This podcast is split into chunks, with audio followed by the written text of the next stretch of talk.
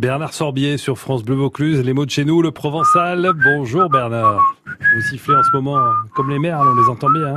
Hein eh oui, ça va le Roland. Ça va bien. Euh, moi je vous l'ai souvent dit, hein, j'adore les petits oiseaux, les grives, mais je les adore autant dans les champs malheureusement qu'en train de tourner au-dessus d'une lesque. Une tartine de pain grillé avec des lardons devant la cheminée. Eh ouais, je suis comme ça. Alors je vous imagine là, derrière le poste, hein. vous devez être nombreux à vous dire que c'était vraiment trop cruel de tuer des grives pour les manger en brochette.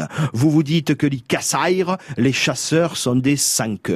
Est-ce que c'est cruel? C'est vrai c'est cruel. Mais écoutez bien, dernièrement, j'ai lu, eh ben oui, eh, je suis quand même un monsieur cultivé, ou qui se culture. Dernièrement, j'ai lu le dernier livre de Wellebeck.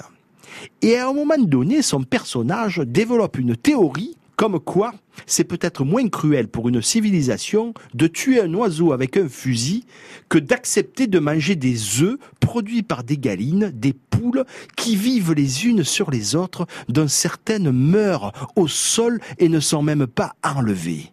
Et là, on mange leurs œufs, des espèces de genre de charniers. Et tous, toute la journée, on mange des gâteaux préparés avec ces œufs, ou on mange des œufs à la coque ou à la poêle, qui viennent d'élevage, où toutes ces poules, elles meurent, van créba, elles crèvent les unes sur les autres.